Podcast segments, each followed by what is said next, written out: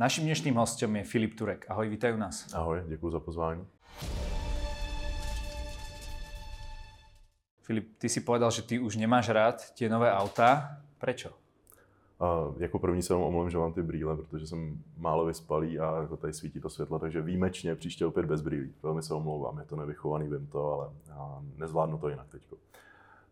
Nemám rád nová auta, takhle bych to úplně neřekl, ale prostě ta kvalita těch nových aut a ten postup té výroby a ta rychlost té doby, když prostě každých pár let ta automobilka, aby měla úspěch, musí vyplivnout x nových modelů, nutí ty automobilky prostě k tomu, že ta kvalita těch aut není taková. Takže já si myslím, že je jenom opravdu pár výrobců, od kterých si dnes můžeš koupit velmi kvalitní auto a doslova jako několik málo výrobců, od kterých si můžeš koupit auto, který bys měl třeba desítky let. Jo, a to jsou nějaké jako extrémy typu Pagány a tak dále. Ale že by si dneska koupil Golfa a měl ho třicet let a jezdil s ním, to už, to už prostě není. To platilo třeba u dvojkového Golfu, s kterým si mohl jezdit milion kilometrů, nebo to platilo u nějakých starých Volf nebo u starých Mercedesů, ale dneska třeba nové Mercedesy už vůbec nesplňují to, co splňovaly ty staré. A není to jenom o té dlouhodobé spolehlivosti, že to auto bude jezdit třicet let a nejezdí milion kilometrů, ale je to i o tom, že ta kvalita toho interiéru, ty, ty materiály, to všechno je to jako z tři dé tiskáren, ty materiály jsou um, jako komicky laciný. Prostě už když sáhneš na kovový tlačítko, tak je prostě to jako folie, prostě není to pravý kov. Jo.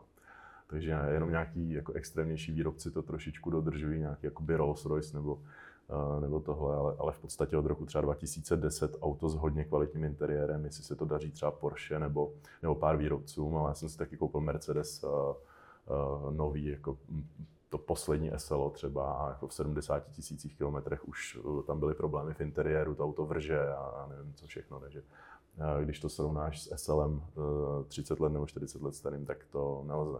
A technologicky prostě jde o to, že se posunula hodnota těch peněz. Ty, když si dneska koupíš auto za sto až dvě stě tisíc euro, tak to není jako když jsi si koupil v devadesátých letech auto za tři miliony, čtyři miliony, pět milionů korun, protože v té době za to byl činžák, v té době si za to kupoval dům. A prostě ta devalvace těch měn, ať už je to euro, koruna, cokoliv, tak, tak je taková, že dneska prostě milion korun neboli čtyřicet tisíc euro už není částka, za kterou bys kupoval super kvalitní auto, protože prostě už to není ta obrovská hodnota. V té době za to byl byt, nebo za to bylo auto, které bylo super kvalitní. To už prostě dneska není. No, ale ak by si dnes za cenu bytu koupil auto, tak by bylo asi kvalitné, či? No, za dnešní cenu bytu tak by bylo kvalitní, ale samozřejmě ten marketing vyhrává, ale už, už to tak není, že jo? Dneska už si ne, nebudeš kupovat uh, jakoby Superba za cenu bytu. To už prostě taky jako není. Prostě ty auta jsou vlastně mnohem levnější, než byly dřív. Vyrábí se jich mnohem víc a ta doba je i taková, že lidi už nejsou konzervativní, takže automobilka, pokud chce produkovat, pokud chce mít úspěch, třeba bé em vé, tak musí, uh, přišlo s tím v podstatě bé em vé před nějakou dobou, že musí každý půl rok obnovovat, přejmenovávat modely, přečíslovávat, uh, pořád dělat nějaký nový generace a vlastně málo kdo se už dneska vyzná, nepoznáš Cčko od Ečka Mercedesu, od, od Ska, možná ještě to Sko poznáš, ale ta auta vypadají všechna stejně a různě se jako přetransformovávají do různých podob, aby pořád ta klientela měla pocit, že každý rok je něco nového. A je toto uh, dané tými zákazníkmi, že lid si to žádá? Uh, a kedy nastala tato změna paradigmy? Bohužel ano. E, jako, mm, nevím, tak rychlost, prostě moderní doba, lidi, lidi chtějí pořád něco nového, takže uh, dneska už ten trend, že by si někdo koupil auto a přišlo mu strašně fajn, že to auto mu vydrží několik desítek let, dneska už to tak podle mě není. Jako já to tak třeba mám, ale to je, já jsem úplná výjimka. Říkám, jsem schopen používat auto patnáct let a nevadí mi, že má na to mnoho set tisíc kilometrů, naopak to považuji za jako úspěch a je to vlastně třeba i ekologický přístup k tomu, jo, všemu, ale to jako málo kdo mi jako samozřejmě jako chce spolknout to, že to, že jezdím osmiválcovým starým bé em vé nebo dvanáctiválcovým Jaguarem je vlastně ekologičtější, než si kupovat každé čtyři roky nové auto. Tak otázka asi, koľko na tom najazdíš? No, ne, ne, ne. Ty si musíš uvědomit, že výroba toho nového auta vyprodukuje tolik, když už teda budeme, když už přistoupíme na tu hru, že vypouštění emisí C O dva je ta nejškodlivější věc na světě a kvůli tomu tady uvaříme planetu, což si taky úplně nejsem jistý, protože potom někde vybuchne jedna sopka a sto emisí všech aut na světě dohromady jakoby pojme ten jeden výbuch pro celou zeměkouli. Takže ta čísla určitě jako a nějakou hodnotu, ale uh, ta relevance vůči tomu, jak se otepluje nebo neotepluje planeta, to už je jako asi na nějakou jinou diskuzi a nikdo z nás jako na to neodpoví, ať je nebo není sebe lepší vědec. Ale uh, ten, ta výroba té fabriky, výroba toho nového auta, to je mnohem větší zátěž, než to, jestli moje auto má spotřebu pätnásť litrov nebo päť. Ty hovoríš o tých dizajnových novinkách, že proste ľudia chcú nové modely, nové farby, nové dizajny a tak ďalej. Ale robia tie automobilky, tie auta tak, aby sa aj po nejakej dobe pokazili? Robia, dávajú tam také tie, ono je také slovo na to, že aby sa niečo pokazilo, ty to možno môžeš povedať, ale aj tak to budeme musieť... Ja to nechci to říct, řekni to ty. Budeme to musieť vypípať. Proste či... Je to tak, že tam dávajú ano. Súčiastky, ktoré sa majú pokaziť po nejakej dobe? Začalo to, ako podľa mňa to začalo nejdřív u elektroniky a že si čo, človek kúpil televizor nebo něco a za, opravdu jako za pět let ta věc prostě kiksla, že jo. A ví se, že to prostě začali dělat jako v Ázii a že se to začalo dělat postupně všude. I v automobilkách začal s tím paradoxně třeba Volkswagen, který dělal nejspolehlivější auta a Mercedes. Mercedes systematicky začal snižovat v roce deväťdesiatsedem osem kvalitu těch aut. Protože řekli prostě Ečko sto dvacet čtyři nám vůbec nejezdí do servisu a ty majitelé už si nechtějí koupit novou, protože to auto prostě nejede několik milionů kilometrů a nic se na něm nekazí, dokud to auto neschnie, tak, tak bude jezdit na věky. Takže masařka, neboli vlastně ta řada po sto dvacet čtyři, ten první Mercedes s těma čtyřma kulatýma světlama, tak to bylo vlastně první auto, kde byla hodně řízeně snižovaná kvalita.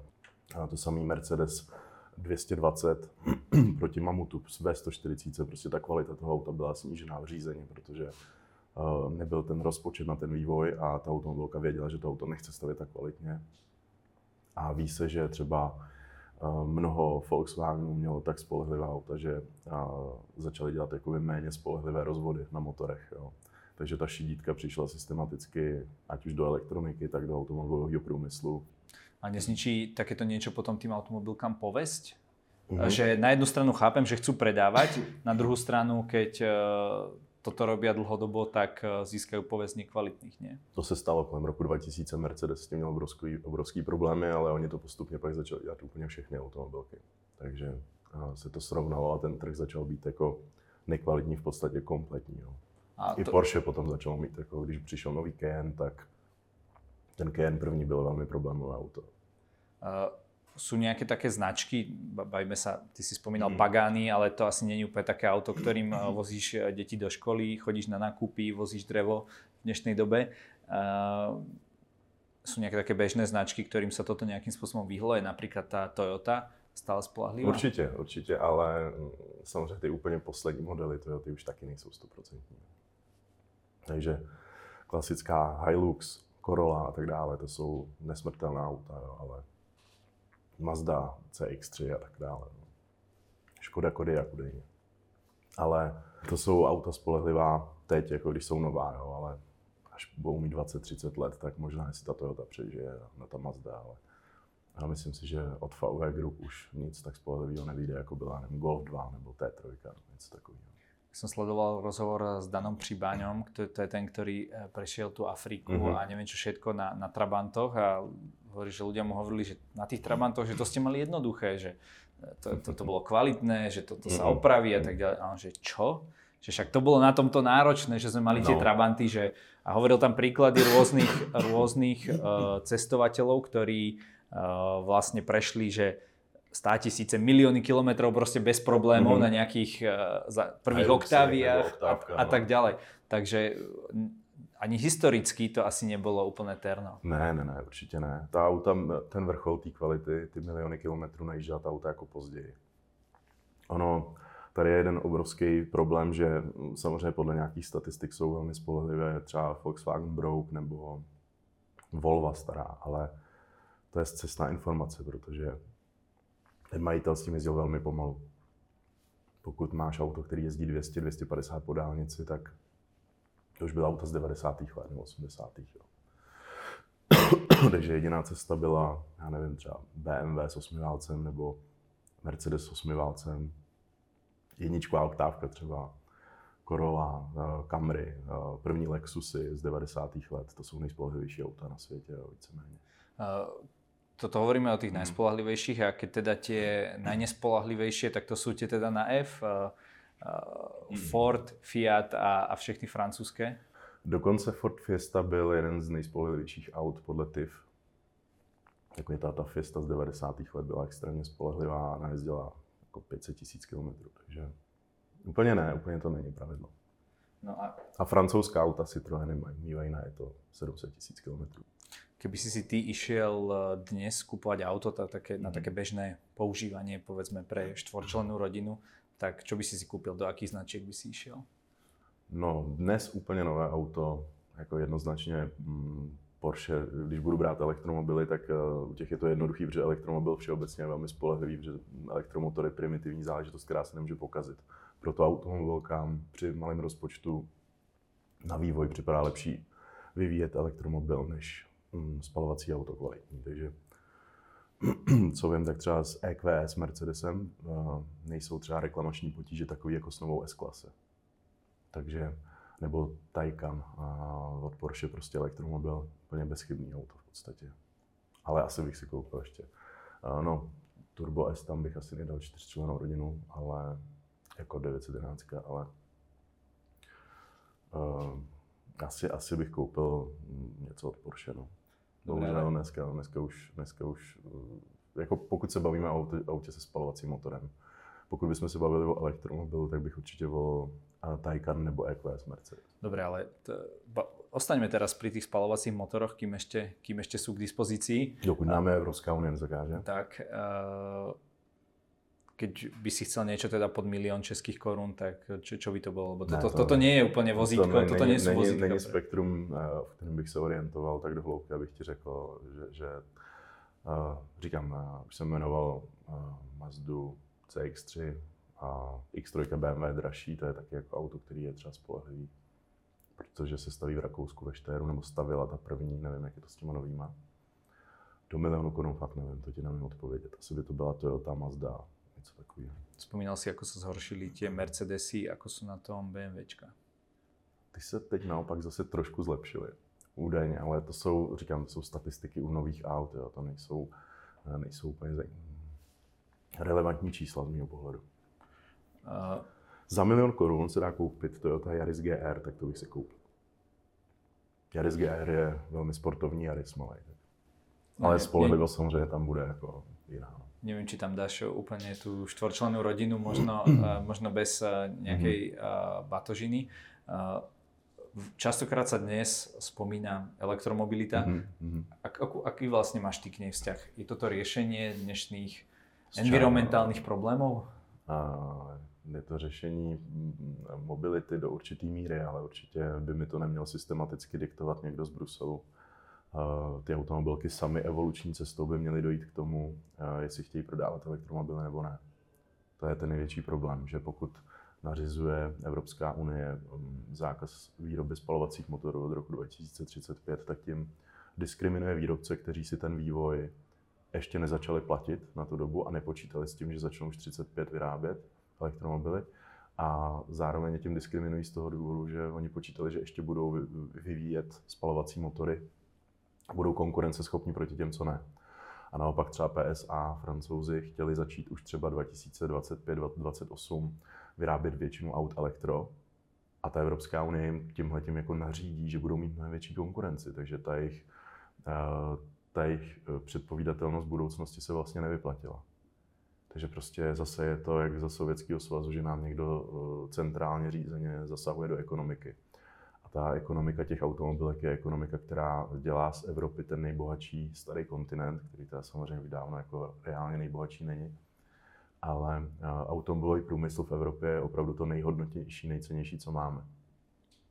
A je to něco, díky čemu je Evropa bohatá. Díky čemu je bohatý Slovensko, Česko, vyrábíme, vyrábíme všem automobilkám auta stejně u nás. Když se budeme bavit o číslech nejspolehlivějších aut, já nevím, Škoda Kodiaq má ve spolehlivosti lepší testy než jejich konkurence a tak dále. Takže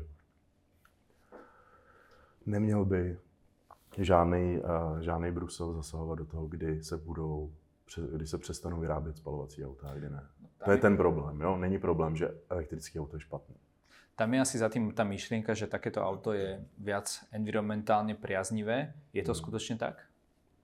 Uh, právě, že není. No, to, uh, to litium, těžba litia, výroba baterií a tak dále je jako velmi neekologická záležitost. No. Uh, za, za další, uh, krom toho, že teda litium třeba těží děti v Kongu a nemá to s ekologií ani nějakým, nějakou etikou nic společného, tak většina komponentů do těch elektromobilů je závislá na výrobě v Číně. A dokonce Tesla tři se vyrábí v Číně a nejlepší elektromobily a mnoho softwaru mimo Teslu se vyrábí v Číně. Takže my tím podporujeme našeho největšího konkurenta.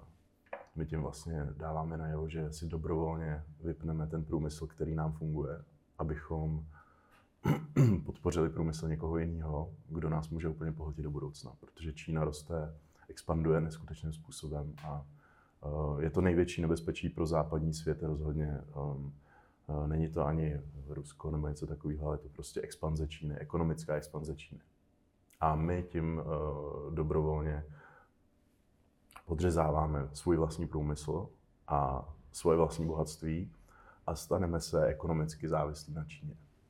A čo je z tvojho pohľadu hlavný problém tých elektromobilov? Je to stále tá nedokonalá batéria, ktorá sa musí úplne nejako reinvenovať, aby, aby sme toto mohli masívne používať, aby to bolo použiteľné? Ono to použiteľné určite je, ale rozhodně je to zatím cena a ne ekologická výroba. Když se podíváš na mnoho studií, tak výroba elektromobilů je, jenom ta výroba je tak závadná ekologicky, že to je jako když vyrobíš konkurenční auto se spalovacím motorem a najezdíš s ním osmdesát tisíc kilometrů. Jenom když to auto stojí nový na showroomu, tak už poškodilo tu planetu tak, že už jakoby si vyrobil auto se spalovacím motorem a najel s ním osmdesát tisíc. S ekologií to nemá nic společného. Ještě není vyřešená recyklace baterií a, a, a největší problém je při nehodě nebo při požáru elektromobilu. Když ti začne hořet elektromobil v podzemních garážích pod nějakou budovou, tak ten požár je mnohonásobně intenzivnější než u normálního auta, je schopen ti zničit celý dům. Jo. Takže bourat v elektromobilu a hasit elektromobil nikdo, nikdo nechce zažít. Jo. Takže to jsou, to jsou jako problémy, ale samozřejmě to jsou uh, relativně uh, výjimeční situace, ale je to třeba z toho titulu, že uh, třeba nevím, jak jsou čísla na Slovensku, ale uh, už jenom to, že se o tom bavíme, je trošičku jakoby vtipný a je, to, je vidět, jak nám ten mainstream jako vnucuje témata, která v podstatě uh, ještě nejsou úplně aktuální, protože v České republice třeba máš asi uh, deset, uh, je tady deset milionů obyvatel, jedenáct milionů obyvatel, mnoho milionů aut se spalovacím motorem a elektromobilů je zatím něco přes deset tisíc a prodává se jich tisíc, dva tisíce ročně. Je to úplně minimum, jo? Je to vlastně věc, kterou objektivně nikdo si prostě nepořídí, protože to stojí dvakrát víc než konkurenční auto se spalovacím motorem a ta cena je podle mě stěžejní. Takže je to neekologický cena a není, není vůbec dořešený, jako co se s těma autama bude dít na konci jejich životnosti, protože baterie, samozřejmě to ví každý, že baterie nemá životnost dvacet let, ale prostě osm, pět, šest. Jo. A to, že tie štáty to dotujú, veľa ľudí čaká na, na to, keď sa spustí tá schéma, snažia sa rýchlo, alebo snažili sa aspoň v minulosti rýchlo klikať, bolo to za dve minúty na tie dotácie, na, tý, na, na tie kusy vybavené. To je čo, je to, je to skutočný záujem, alebo je to nejaká elektrolobby? Ako to, bola kedysi dieselová alebo benzínová lobby, tak dneska je elektrolobby, ale tak je to karma nějaká, no, protože je pravda, že třeba ve Spojených státech jako mafie zajišťovala, že um, dokonce v mnoha městech ve Spojených státech třeba nejezdí uh, tramvaje a jako električky prostě, protože všichni chtěli, aby se spalovalo palivo. Takže se to trošičku vymstilo a teď se děje ten pravý opak a uh, centrální plánovači nám říkají, že musíme jezdit elektromobily, ale já nemám nic proti elektromobilu. Elektromobil není žádná novinka. No. Prostě elektromobily tady existují přes sto let. Škodovka vyráběla ve třicátých letech elektrický nákladák. No. Byl jenom problém s kapacitou baterií. devatenáct set pět po Křižíkové fontáně v Praze jezdil elektromobil. To není žádná novinka. No. Prostě uh, problém je, že se do toho, že do toho zasáhlo lobby. Uh, G M začalo vyrábět první moderní elektromobil v roce devadesát sedm. Elon Musk ho okopíroval a takhle to, takhle to celé vzniklo. Ale Elon Musk si za, zařídil socialistické dotace. A to je ten problém, že prostě U S A emisné se začalo povolenky a, a podobné. A, a tyhle věci, prostě to jsou té zasahování do trhu, jasně. Tak svobodný trh, co se týče energetiky, neexistuje, takže nemůžeme věřit ve svobodný trh. Jo.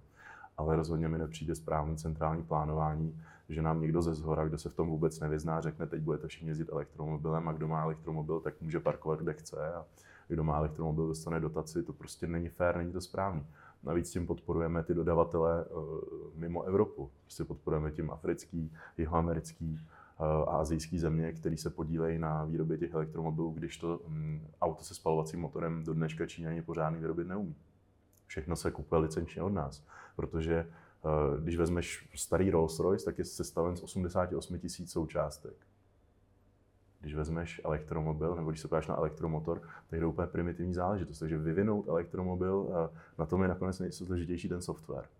A možno tá baterka by mala nejakú kapacitu. Na bateriích se, jasně, ale říkám, to jsou všechno vývoje, které jdou z Číny zase. A ta baterie pořád je hm, jako primitivní záležitost, nebo je to jeden nějaký komponent, který vyvíjí pár společností e, v Ázii, ale není to tak komplexní věc, jako když vyrábíš auto se spalovacím motorem, kde potřebuješ stovky a tisíce dodavatelů. Proto i říkám, vyrobit auto je velmi neekologický, protože e, proto já s konzervativním přístupem, když budu třicet let jezdit jedním autem, tak je to rozhodně ekologičtější, než když každých pět let někdo postaví fabriku a pět set kamionů přiveze z celého světa do té fabriky uh, různý komponenty, z kterých se to auto poskládá. Protože ta ekologická zátěž celé té stavby, té nové továrny, té nové linky, uh, těch nových aut, toho nového designu, uh, ta celková zátěž jako té výroby je ekologicky samozřejmě mnohem náročnější, než mít třicet let starý dvanáctiválcový, osmiválcový Mercedes a jezdit s ním tři sta tisíc kilometrů ze spotřebou dvacet litrů na sto. To sa snažím vysvetliť. Myslíš, že sa k tomu niekedy vrátime? Že si budeme kupovať také tie kvalitné veci, že budeme tu mať mixéry, ktoré prežijú aj výbuch atomovky, také, aké sme mali možno za socializmu, že, sa, tak, ta, že to v tej no. našej náture, že sa ako keby prejeme toho konzumu? Ja, ja, ja osobne tak žiju. Ja sa snažím si kupovať veci, ktoré vydrží. A hrozně mi vadí, že si každý dva roky musím koupit iPhone, protože se aktualizuje a věc, která nejlíp na světě fotí, přestane dobře fotit, protože ta aktualizace té věci řekne, už máš dva roky ten telefon, tak teď začneš špatně fotit, aby si tvůj majitel koupil nový. Mal by tam štát zasáhnout a povedat, že... Ne, neměl, neměl. Lidi by měli zasáhnout a trh by měl zasáhnout. Jako určitě, když už teda se stát chce montovat do ekologie, tak, tak ekologický je nedávat ty kazítka, nebo jak to nazvat slušně, Aha, do těch... Do těch to si velmi slušně nazval. No, jak, jak je to správně, pobítka. No. tak, tak jako nedávat je do elektroniky, nedávat je do aut, ale já, já pořád jsem příznivce jako volného, svobodného trhu. Jestliže lidi mají vytetovanou na čele takovouhle jitrnici a chtějí si kupovat věci, které se pokazí, a jestliže já jsem tak blbej, že si ten iPhone každý dva roky za patnáct euro nebo kolik stojí koupím novej, tak, tak je to můj problém. Uh. Spomínal si toho Elona Muska, to je pokiaľ viem teraz najhodnotejšia, najhodnotnejšia automobilka, mm. čo sa týka vlastne nejakého, to, nejakého toho ocenenia. Uh, prečo je tomu tak? Je to kvalitné auto alebo je to len nejaký kult osobnosti? Tesla je extrémne nekvalitní auto, je to jedno z nejméně kvalitních aut, co se týče dílenského zpracování, které jsem kdy viděl. Je to spasování karosérie, výroba plastu, to, jak je poskládaná Tesla, je úplně komický. Kdo se vyzná v autech, tak nemůže teslovit ani metr, protože um, to prostě pro člověka, který ví, jak má vypadat kvalitní auto, tak nemůže používat Teslu ani, jede, ani, ani hodinu. Jo, já jsem já jezdil s Teslou třeba po Hongkongu, jsem jezdil s Teslou s šoférem a s Maybachem. Jo, když srovnáš ten, uh, ten, ten kontrast, jo, já jsem se úplně smál tomu. A ještě jak v tom autě je ticho, jak je to elektromobil, tak tam slyšíš to vrzání těch, těch odporných plastů. To, jako pro mě Tesla je nej, nejméně kvalitní auto, ale je to marketingově geniální věc, protože, jak říkám, vývoj elektromobilu je velmi primitivní. Výroba elektromobilu až na ty baterie, a furt to jsou nějaký komponenty z Číny a je jedno, jestli to auto teda vyrobíš uh, v Evropě nebo v Americe a vyrobíš ho z čínských komponentů, nebo jestli ho poskládají Číňani, tam je jenom rozdíl jako v té práci a zase sám načte doprava. Takže pro mě je to furt takový lacinej čínský výrobek s americkým uh, imidžovým jménem srbského génia a uh, myslím si, že Elon Musk je opravdu jako génius, že prostě jako marketingově, obchodně, uh, dotačně, prostě on umí věci, které se nikomu jinému nepovedly, protože G M, Ford Motor Company a Mopar jako Chrysler živili Spojené státy sto let a on přišel s něčím novým. A místo toho, když se kolem roku dva tisíce začal hroutit americký automobilový průmysl, tak místo toho, aby Spojené státy, když už se chtějí chovat socialisticky, investovali do těchto těch tří kapitánů průmyslu, tak začali dotovat do Tesly. Vyrobili největší konkurenci vlastním automobilkám a Číňani se jenom smějou, jo. To prostě je úplný bizár. To je tak nelogický krok jako od Američanů a i od nás teďko, aby jsme jako my jako tady zaváděli všude nuceně elektromobily. No, ale v čom asi ten, tá Tesla vyniká je práve ten dojazd. Takže a čo je pri tej elektromobilite v podstate vec, ktorá aspoň takých bežných uži- užívateľov zaujíma najviac, hej, že aby došli do, do, do toho Chorvátska proste uh, bezpečne na jedno, na jedno nabitie.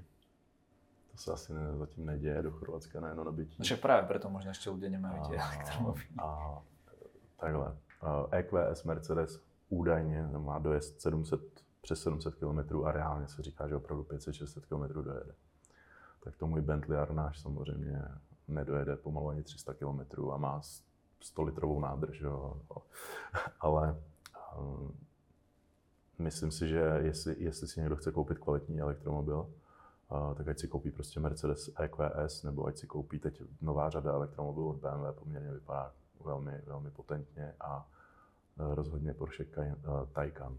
To je prostě nejkvalitnější elektromobil. To je první elektromobil s é kvé eskem, který jako mě zaujal tak, že si říkám, jako tohle auto bych za určitých okolností snesl v garáži, ale samozřejmě s každou další generací se ty elektromobily budou zlepšovat. A říkám, nemám vůbec nic proti elektromobilům. Elektromotor je to, je to nejspolehlivější věc, tam se nemá co pokazit. Tam se pokazí ta karoserie, ta výbava jednou, ale ten elektromotor, pokud se tam mění baterka, tak elektromotor má teoreticky skoro nekonečnou životnost. No, len... Uh... Tá baterka je to najdrahšie? Áno, no, no, teore, no, v podstate. A, a keď si oberieme, že ako dlho ti vydrží baterka v mobile, ja neviem, Aha. to je asi podobné. Tak v tých aut, ne, ne, ne, určite v tých autech. To je trošku kolem, dlhšie, ale... Kolem osmi let, jakoby se říká. No dobré, ale... ale aj tak je to celkom málo.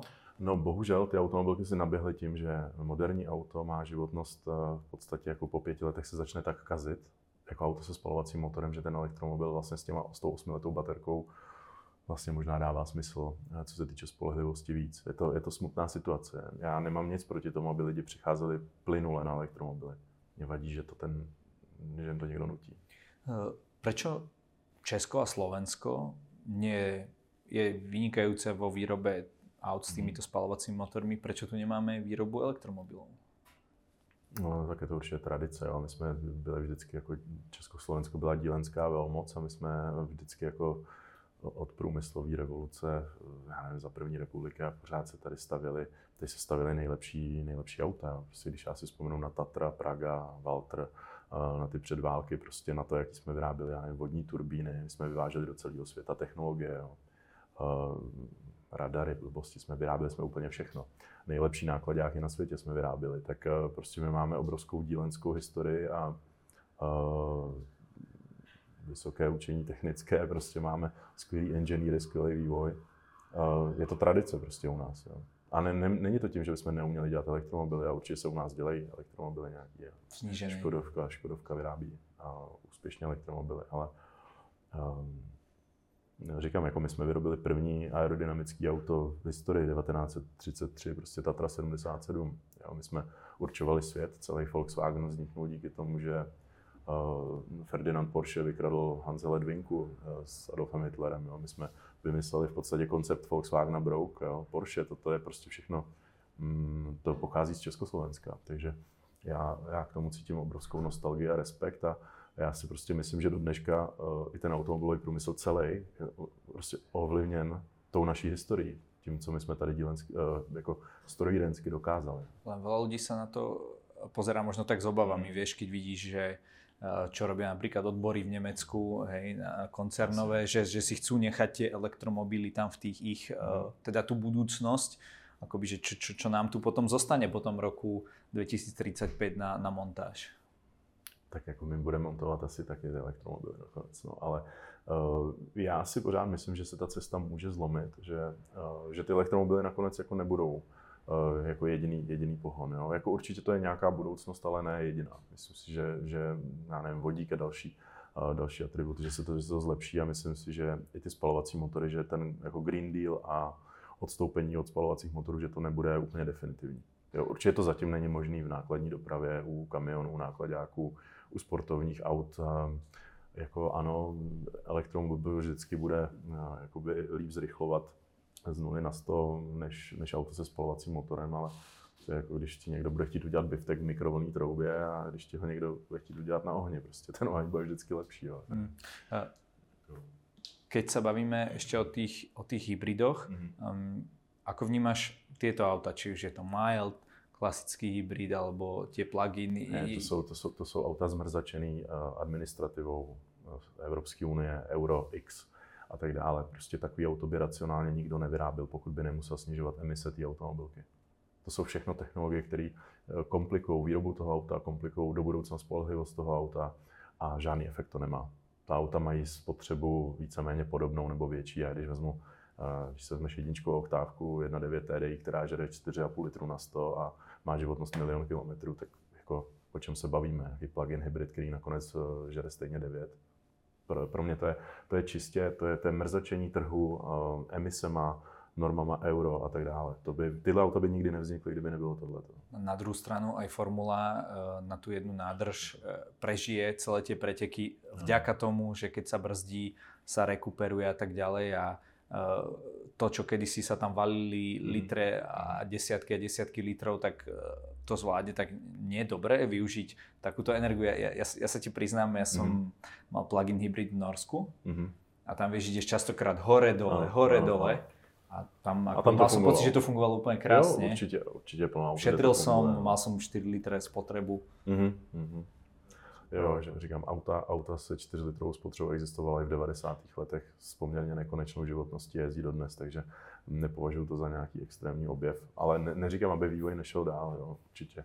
Ale myslím si, že, že ty emisní normy tak zmrzačily ty automobilky a donutily donutili automobilky, aby ve svém portfoliu měli, třeba Aston Martin musel vyrobit si nět jako malinký model postavený na Toyota Yaris, aby jeho automobilka měla v průměru nižší emise, aby mohli dál vyrábět Aston Martin. Jo. To přijde jako nutit ty automobilky k takovým, k takovým situacím z pozice státu nebo z pozice ať už Evropské unie nebo Brita, britského státu nebo kohokoliv.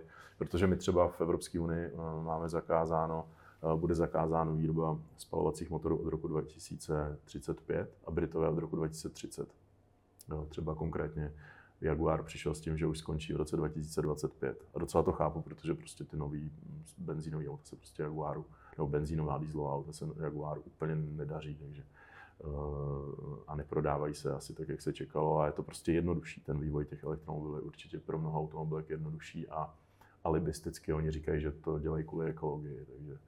A prečo si myslíš, že celá táto regulácia je tak zameraná na ten automobilový priemysel, že prečo viac neregulujeme či už lodnú dopravu alebo... alebo...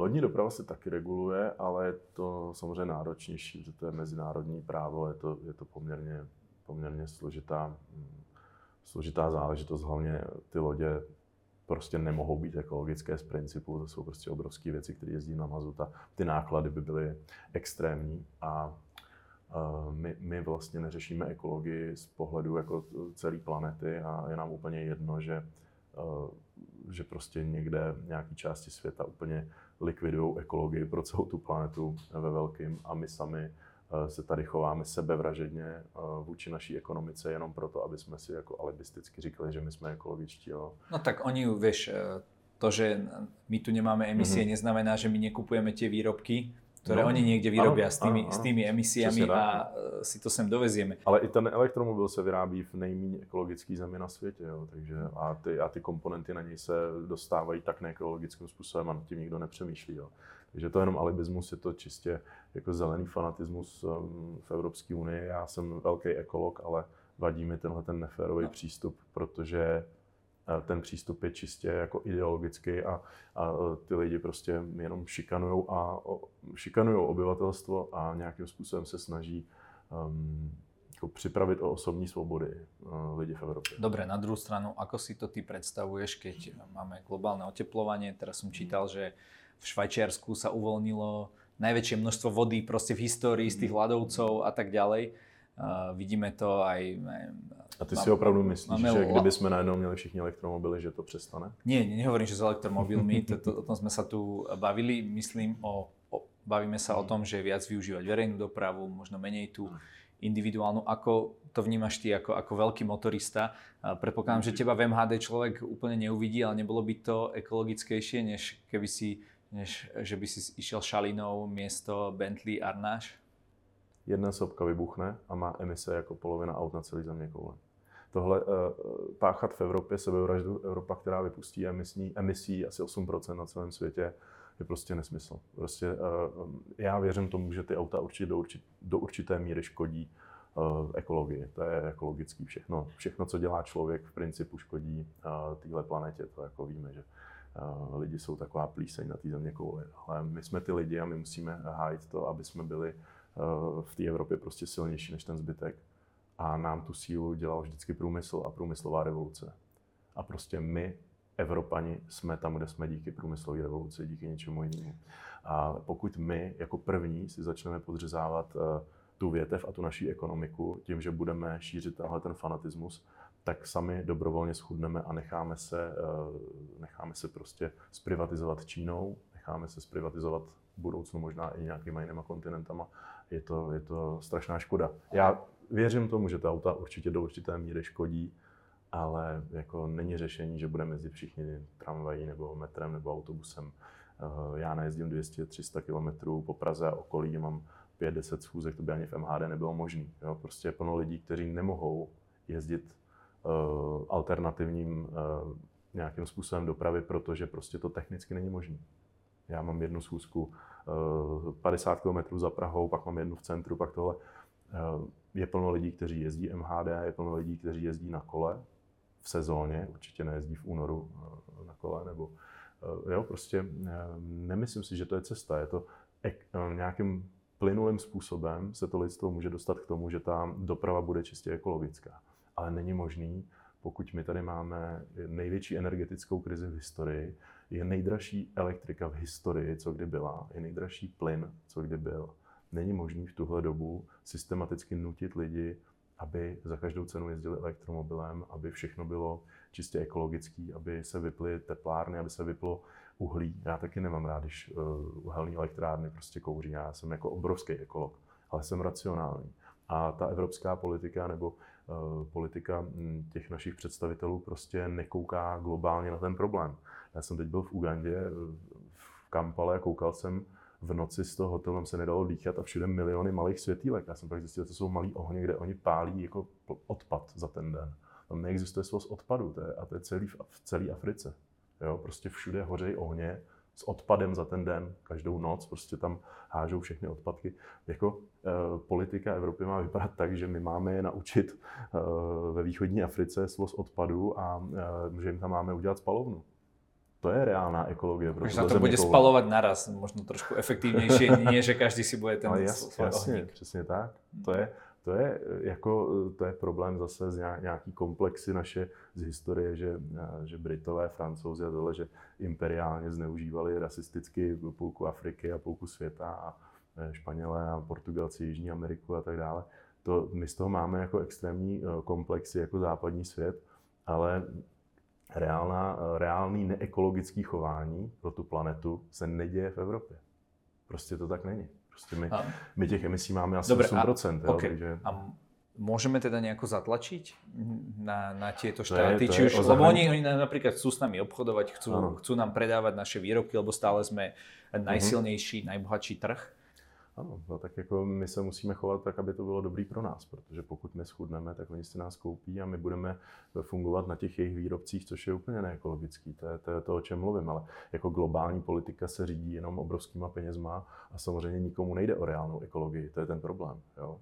Já, já vidím jako obrovský problém, já nevím, hořící pralesy v Indonésii kvůli palmovému oleji a já souhlasím s každým, kdo tomu chce zamezit, ale nesouhlasím s tím, že když budu jezdit Teslou po Praze, že tím zachráním planetu. To je prostě blbost. To nemá nic společného s racionálním uvažováním. Ta, ten ekologický problém na té planetě je globálního charakteru a jestliže teda přistoupíme na tu teorii, že emise cé ó dvě nám tady, tady ničí země koule a že díky něm se zvyšuje teplota, což zase existují miliony studií na to, že to je nějaká sinusoida, která se opakuje a, a nevím, v karbonu byla průměrná teplota mnohem vyšší a příroda byla na největším zastupu, takže je plno vědců, kteří to jako taky popírají, ale říkám, když už teda přistoupíme na to, že ty emise jsou to nejškodlivější, tak říkám, vybuchne jedna sopka a ta jedna sopka způsobí vypuštění emisí všech spalovacích aut, které jezdí po Evropě na deset let. Jo.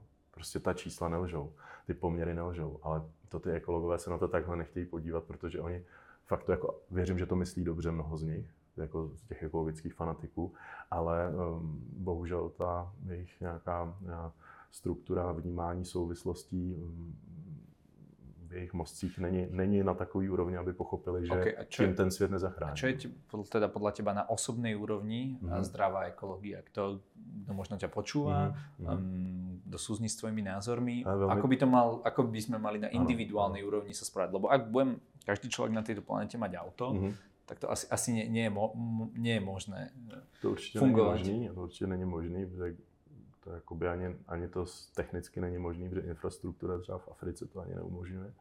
Ale je to, hodně to souvisí s naším dnešním tématem. A to je um, ta spolehlivost těch, těch výrobků. No. Prostě opravdu není ekologický si koupit každých pět let nové auto. Opravdu není ekologický si koupit každých pět let novou televizi a každé dva roky nový telefon. A mě velmi mrzí, že si nemůžu koupit, když jsem měl svoji zlatou Nokia, tak jsem, ta do dneška funguje. Možná by si mohl Vertu koupit. Verta funguje do dneška taky. Ten by vydržel možná ano, dlhší. A já mám, no ne, ta zlatá Nokia je podle mě úplně nejlepší. No. Ale to, mě, mě to hrozně vadí, že hm, ty lidi to nevnímají. A rozumím tomu, tak dejme tomu ten iPhone jako je relativně malý výrobek, ale taky má ho úplně každý. Nemyslím si, že bychom zachránili svět tím, že bychom vlezli na stromy a zahodili telefony, ale apelovat na ten trh a prostě dávat přednost výrobkům, který, který vydrží dlouhodobě. A říkám, já, ne, já nemám problém jezdit auty, která vydrží desítky let a mám sbírku starých aut a když si koupím vždycky nové auto, tak mě zklame.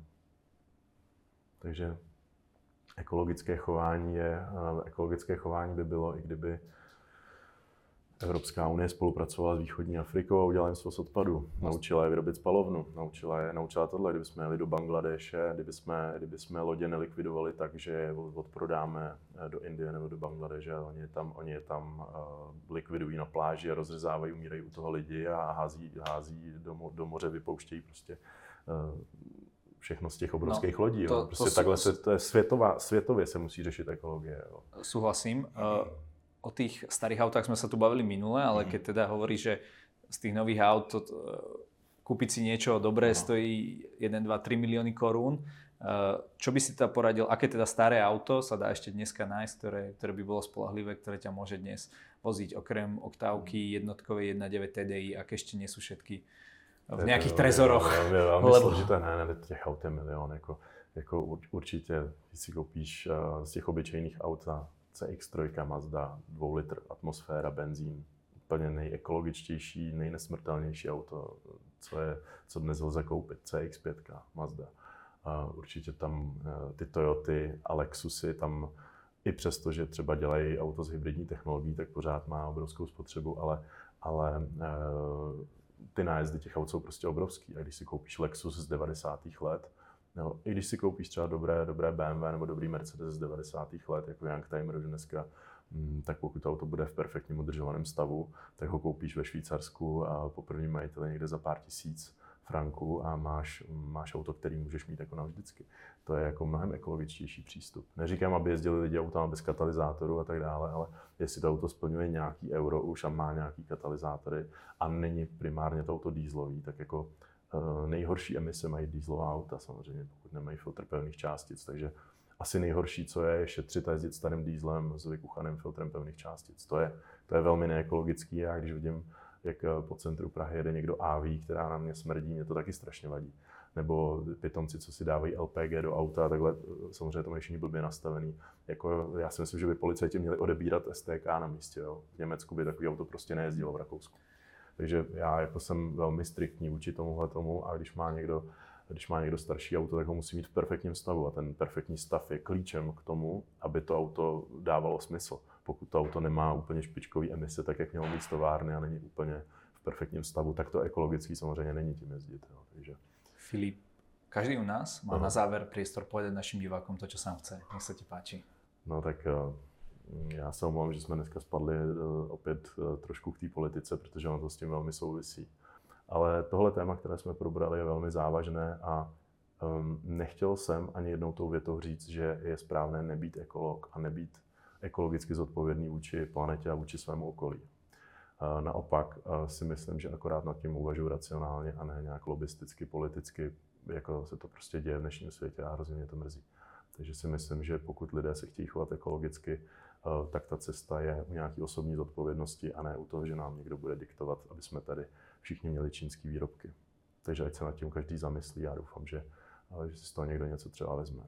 Děkuji za rozhovor. Já děkuji.